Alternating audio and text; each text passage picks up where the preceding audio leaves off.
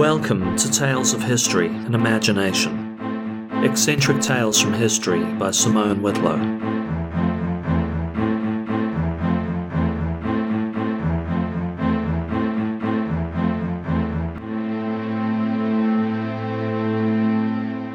Hey all, happy holidays.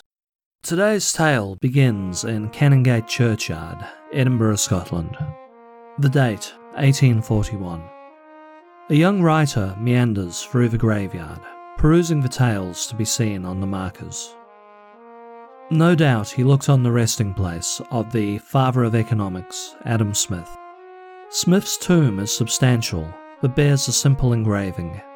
Here are deposited the remains of Adam Smith, author of The Theory of Moral Sentiments and Wealth of Nations. So much more could surely be said about one of the great philosophers of his age. Perhaps a novelist in this day and age might pause and wonder who was Smith's one true, unrequited love.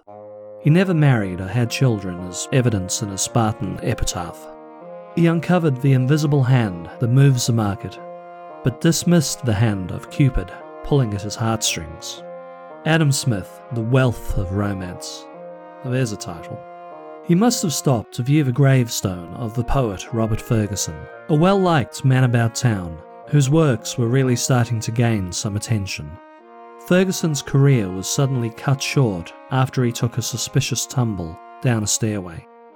In spite of his protests, Fergusson was taken to hospital where he would die of a head injury days later. His stone bears an epitaph from his friend Robert Burns. No sculptured marble nor pompous lay, no storied urn nor animated bust.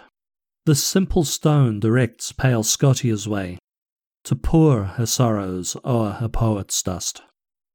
It was, however, another gravestone entirely, which caught the author's imagination.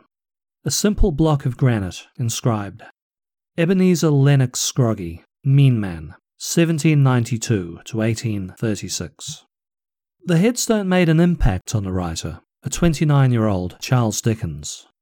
He's said to have wondered what kind of monster Mr. Scroggie must have been to have earned the appellation Mean Man, especially in an age full of mean men not remembered so. I don't know if Dickens inquired about Scroggie, although we now know him to have been a rather hedonistic young man who matured into a successful vintner, whisky maker, and corn merchant. He was of note in 1822 for supplying the food for a royal visit to Edinburgh, and was the British Navy's sole supplier of whisky. It's been suggested Dickens misread that day, that the grave actually said mealman, but we'll never know. During a construction project in 1932, Scroggie's grave marker was inexplicably lost. What is certain, as the tale percolated in Dickens's mind, Scroggie gave way to Scrooge, and one of the great characters of Victorian literature was born. I'll have a little more to say on Dickens's 1843 novella, A Christmas Carol, in a second. But first should address if Ebenezer Scroggie lent his name to the character of Scrooge, but was not his actual character, just who was the narrative source for the old miser? The answer most often given John Elwes, the miser of Marcham Park. John Elwes was born John Meggot on 7th of April 1714 to Robert and Amy Meggot in Southwark. Born to a wealthy but extremely parsimonious family, it is said Amy accidentally starved herself to death in an effort to save as many pennies as possible on the groceries. And yes, I know it could be anorexia or any other number of things. John found himself orphaned as a young boy and in charge of a £100,000 fortune, just shy of 22 million US dollars now. As a result, he had a far more comfortable childhood than many of his peers. Having studied at Westminster School, John left on the Grand Tour, mixing with foreign aristocracy and making a name for himself as an excellent horseman. Tiring of the company of the likes of Voltaire, John returned to Britain, where he continued to live the high life. His worldview changed dramatically, however, by the middle of the 18th century. As wealthy as John was, and I'm sure he wanted for nothing, his aging uncle, Baronet Harvey Elwes, was considerably wealthier again. Uncle Harvey was a renowned cheapskate to boot. The baronet never married, never fathered a child. The only heir to his £250,000 fortune was young John, pampered rich kid that he was.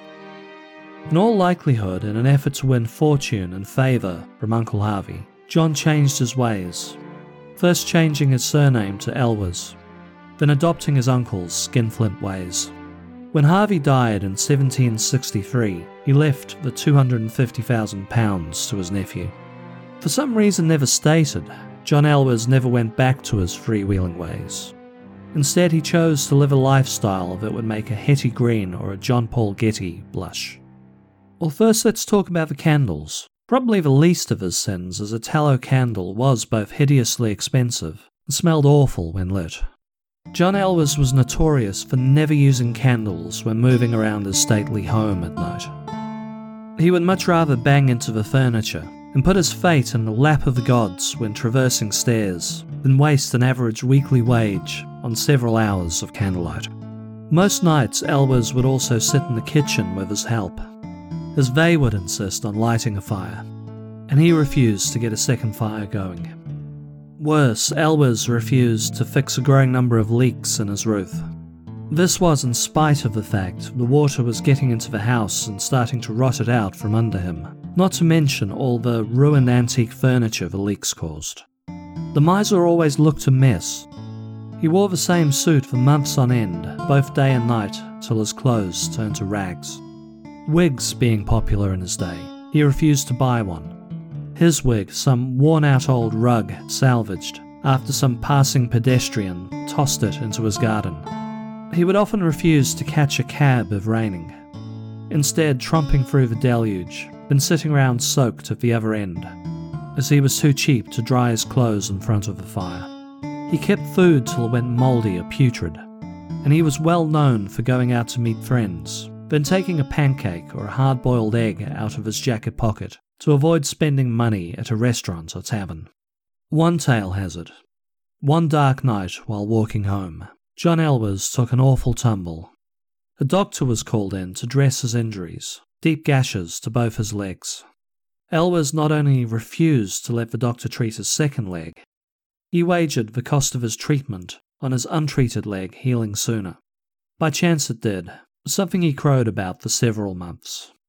In 1772, Elwes would be elected Member of Parliament for Berkshire, a job he'd hold for the following 12 years. A complete maverick who voted for whichever side pleased him that day. He drew derisive comments from other parliamentarians, such as he could never be a turncoat, as he only owned the one coat to start with. He eventually stepped down from the then unpaid job, as it was costing him too much money to serve. While John Elwes is widely considered the model for Dickens's Ebenezer Scrooge, I think it is fair to point out, in some ways he was very far from a real life Ebenezer. Dickens's Scrooge is shown on Christmas Eve counting his money, while his employee, Bob Cratchit, freezes in the anteroom. For a start, we know he never denied his help a fire for themselves.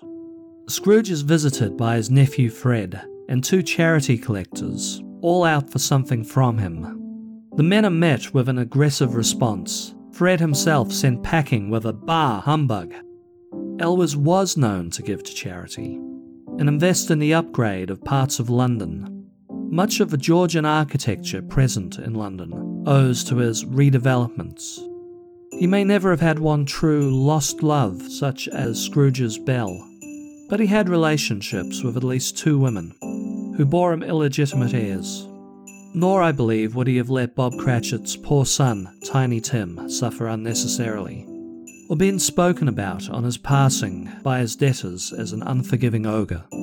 To others, John Elwes was a very caring man, who often gave out loans knowing full well he'd never see the money back. He passed on in 1789, leaving a £500,000 fortune, $81 million by 2020 money but he also spent a lot of money in making others happy.